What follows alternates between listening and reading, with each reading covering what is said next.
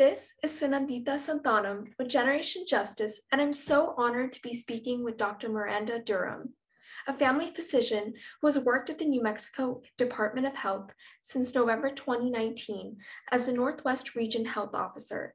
Dr. Durham is the planning chief for the COVID 19 vaccine and testing team. Before joining DOH, she worked for the Indian Health Service for 22 years, providing full spectrum family medicine, including pediatric, prenatal, adult, and geriatric care. Dr. Miranda Durham, welcome to Generation Justice. Please tell us a little more about yourself. Thank you so much for having me, Sunny. It was really nice to be here.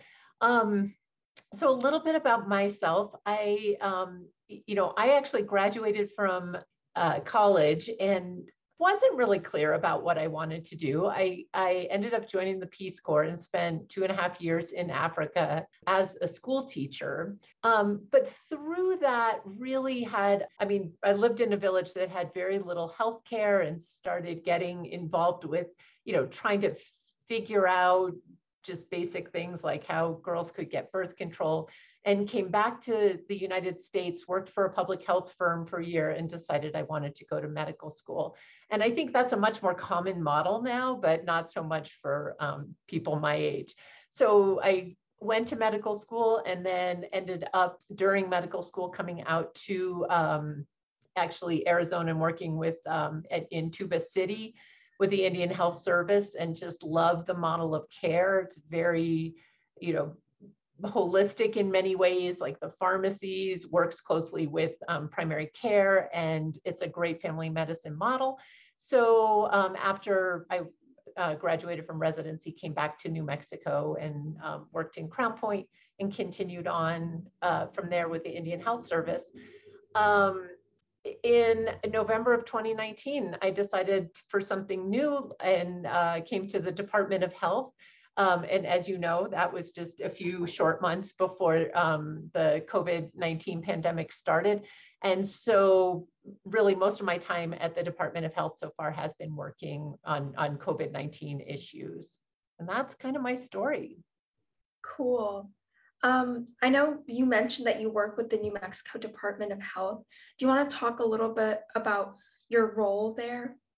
So um, I always say I'm not actually sure what my real job is at the Department of Health, but um, and that's only a little bit true. The North, the Department of Health, I mean, we're a little bit unique in New Mexico in that we have a centralized Department of Health that really works across the state. It's divided into four regions, and each region has its own structure with a regional director and then a regional health officer, which is like a medical director, and that's my job. And then in every county, there's at least one public health office with the care provided there is um, largely STD, family planning, tuberculosis, and harm reduction services. So, so that's that's my job. And then with COVID, we all got pulled into doing COVID work, getting, you know, out at like Expo here in New Mexico and doing drive-through testing, just like thousands of people in a morning, and then doing vaccine when vaccine came along. So yeah, that's that's the job. So, could you tell us a little bit about where we currently are in the COVID 19 pandemic? And do you think that the pandemic is over? So, unfortunately, I don't think the pandemic is over. I think it is um, shifting. And, and I think it is a really hard question where we are. So I think, you know, in the short term, we can see like, all right, we're in another phase where cases are starting to go up. We're seeing that in New Mexico. We're definitely seeing that on the coast. And you know some countries are going up and some countries are going down new variants continue to come up you know i think what is different now is we have a lot more tools to help fight the pandemic. So, you, know, we are seeing cases starting to go up and, and hospitalizations are following but it's and and it's probably just a little bit too soon to know how much hospitalizations will go up hopefully we won't be overwhelmed the way we were with omicron and again i think you know with the treatments we have and with the vaccines we have and you know people may or may not like masking but it is a good tool for helping. So i think you know we will we'll have a little bit we'll have to wait and see. And i think that is one of the hard things about this is just that you know there's never been a crystal ball to see kind of what it's going to look like for the next couple of months. Yeah yeah. What what do you think are some of the most important mitigating strategies that we can be utilizing right now? So I think, I mean, vaccine is sort of an obvious one. Um, and, and again, it's been a rough ride with the vaccines. You know, we, we were just full of so much promise when the, those original studies showed a you know 98% efficacy of vaccine and then had to deal with kind of that waning immunity and breakthrough cases and but still despite all that kind of all the ups and downs and needing you know those new booster recommendations it absolutely it, you know the science is really there that um, covid vaccines continue to be incredibly effective at preventing the worst outcomes of covid. So you know even though it's not a perfect tool and re- you know no vaccine has been so maybe we were a little bit overly optimistic at looking at those numbers and thinking this was going to get us out of covid but that really is um, you know one of our most important tools I think the other thing, though, that is important to think about is testing and treatment. So testing is important because it allows you to make decisions about, you know, where you might go and who you might talk to. But even more importantly now, testing, if you test right at the beginning of symptoms and you test positive, then you know, reaching out to get treatment um, can be really helpful and again, we've been up and down with all kinds of treatments, but um, Paxlovid, um, which is an oral treatment that is available in New Mexico, I mean, it's available everywhere, really has the original studies were very promising and it really has lived up to that promise and, and we can circle back around and talk about some of the some of the rebound that we've heard in the news but overall very effective medication and not too bad to take there's also remdesivir, which is an IV medication, and so a little bit more difficult to organize, but also very effective. And then there's molnupiravir and um, a monoclonal antibody. But anyway, I think the message is getting tested and then getting a prescription. And with the Paxlovid, with the oral medications, you really do have to start them within five days of treatment that is hard to organize. So, you know, getting getting a test and not kind of waiting around for 3 days to decide should I get a test or should I not get a test? Get a test. If it's positive, reach out right away to a provider, get that prescription, go pick it up right away and get started on the medication. Yeah, I, I definitely agree.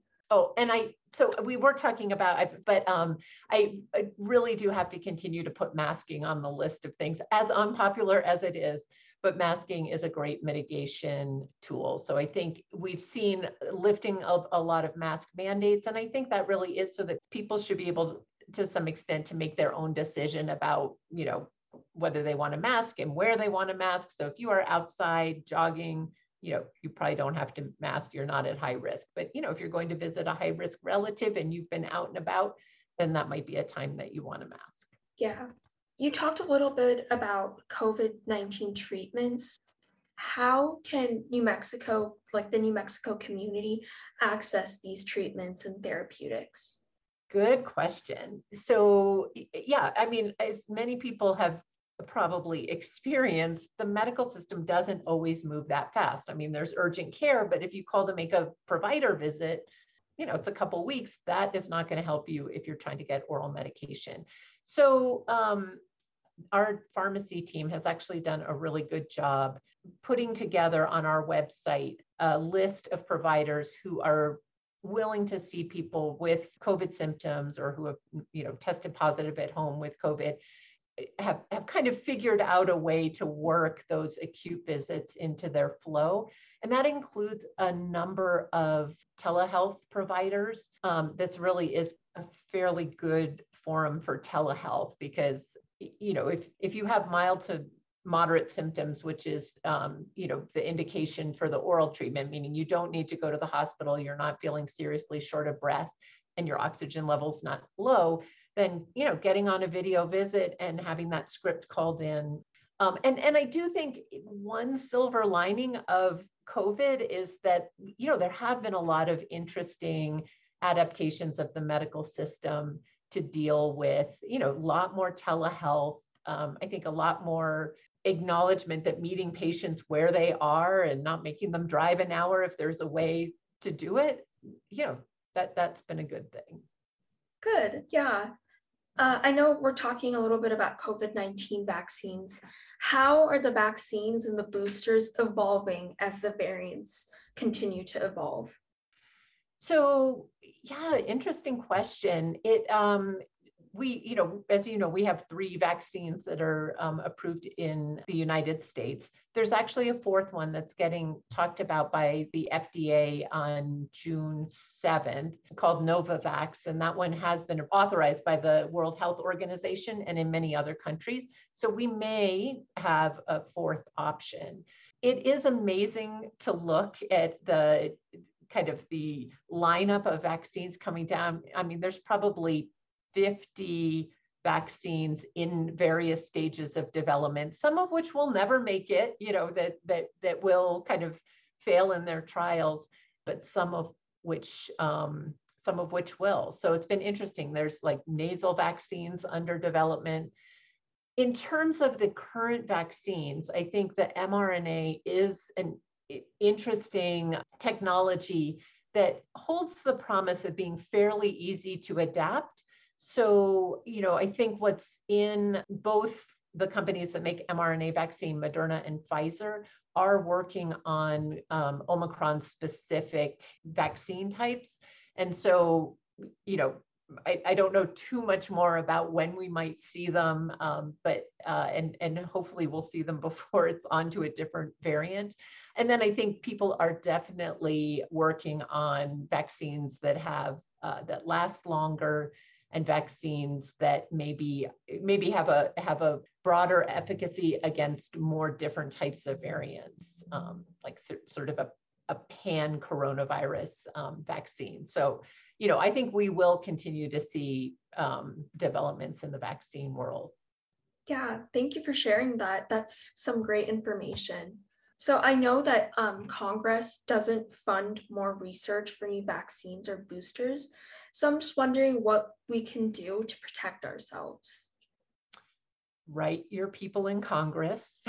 yeah, I mean, it really was an amazing time. You know, the federal funding I, that that um, sort of powered the initial vaccines. You, you know, it, it was amazing how quickly vaccines were able to come to market with that kind of support.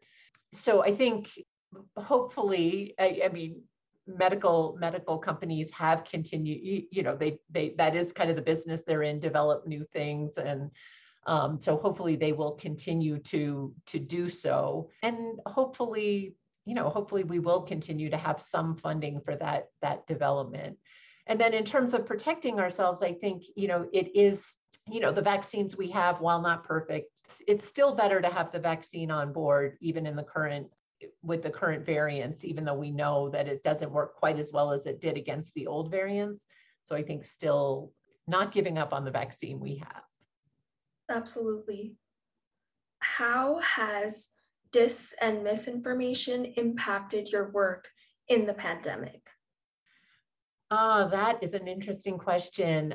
I mean, it has been interesting just on a being out at vaccine sites and and even from some relatives, just hearing really interesting things and having to be, you know, patient. I mean, we're all so tired, and then someone kind of tells you something that isn't right, and it's hard to be patient. But I do think being patient and empathetic listening. Um, but then on a global level, I mean, I really do see disinformation as, I mean, it is a public health threat. Um, people are getting, you know, just wrong information about how to protect themselves. And that is frustrating. I think the, the Surgeon General actually did call um, disinformation a public health emergency so so it definitely has impacted our work I, I i mean overall we've been fairly lucky in new mexico or not lucky but i mean we've had a good response to vaccine and a lot of support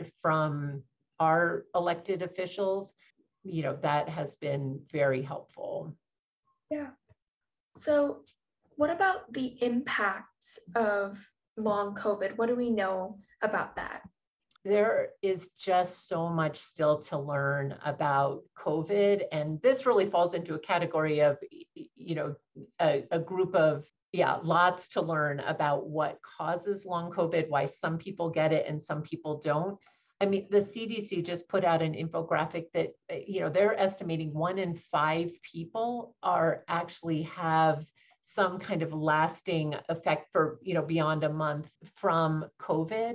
And I think, I mean, this is kind of one of the things that, um, you know, I, I think we do have to take seriously. So even, you know, even if you feel like I've got my vaccine and I'm not going to get hospitalized or intubated or die. But still, who wants to have these ongoing symptoms of long COVID? Like, I mean, it can affect heart, breathing, energy level, bone and joint issues. But, you know, in terms of like, how do we fix it? It is hard to know. Interestingly, there was a study recently that did um, look at the rate of long COVID in people who are vaccinated versus people who aren't vaccinated, it does look like vaccine might be um, somewhat preventative. So even if you if you're vaccinated and you get COVID, um, that you are less likely to get long COVID or symptoms that go on um, beyond a month. So that's interesting. Um, it also, in some studies, shows that if you get a dose of vaccine you know, when you already have long COVID, that that can help. And then people are looking into whether some of the treatments like Paxlovid, I mean, it's right now indicated for the first five days of symptoms, but studies are going on to look at whether it's helpful in long COVID. Still lots to learn on, on that one. Yeah. Oh, thank you for sharing that. Um, really helpful information. So, along the lines of long COVID, um, what kinds of resources are available to people who think they may have long COVID? Yeah, I think that is that's a little bit of a hard question. I think um, you know, as as a physician, it is we're kind of learning right along with everyone else. Um, there are uh, resources like the uh, UNM has a great ECHO program where clinicians can get on a, a, weekly call and learn about a topic and even present patients that they may be, you know, wondering how they might help better. And there is one that just started on long COVID, which is very interesting. Um, from the patient point of view, though, I'm I know there's lots of patients who feel frustrated that there isn't more help out there. I think there are some you know, kind of support groups for people with long COVID. But I think the main thing is finding a primary care physician um, or a, a, specialist if you're in specialty care and really trying to, you know, partner with that uh, clinician and and kind of work through it together because, you know, again, not one that anyone knows the answers for sure about. Yeah, that can definitely be a, a hard one. Um, so before we wrap up, um, I'm just wondering, is there a message that you want to share for our community?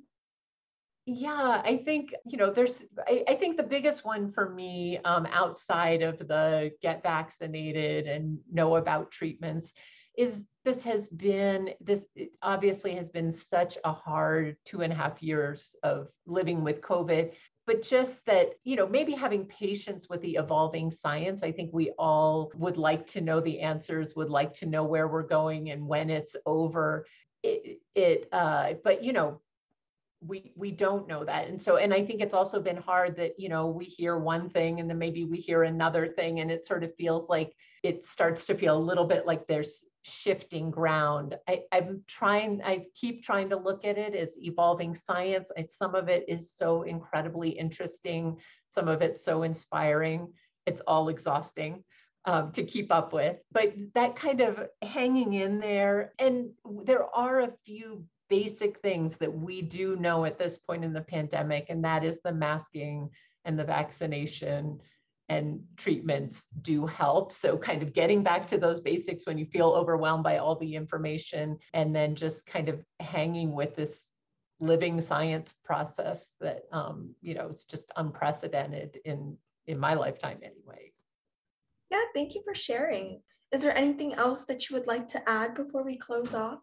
I mean, I think another thing, again, I'm relatively new to public health, but I, I do think what I hope comes out of this to that we do take time to think about what we have learned. I mean, we've hardly had time to process um, and it is an ongoing situation but to think about you know what are some of the things that did come out of co- of the whole covid situation that can be helpful for making healthcare more accessible to people um, and then also really realizing the impact of you know how covid has highlighted inequities in our medical system which we've known all along are there. But i think it covid has shed some important light on that and and hoping that we don't you know we keep working on that as we go forward go forward with covid but go forward with everything else that we now need to catch up with in terms of unmet medical needs absolutely i think the point about the inequities in our healthcare medical systems is huge and we've just seen that with the number of you know covid cases rising um, people who don't have access to healthcare are struggling. And I think that's a really important point. And I'm glad you made it. Okay, um, thank you so much. I really appreciate you talking to me about COVID, COVID vaccines, boosters, um, and like the therapeutics and the treatments for COVID 19 in New Mexico and the, the, kinds of resources that are available to um, New Mexican people. And I know that considering the funding for COVID um, and its research has significantly decreased, I, I would assume that it's more difficult to access information in general, but also information of quality. So I'm very thankful and grateful to have um, had the opportunity to sit down and talk to you and see what's going on in our community. So thank you. Yeah, it's been a pleasure and thanks for taking an interest in it and inviting me today. Of course, thank you. For Generation Justice, I'm Sunandita Santanam.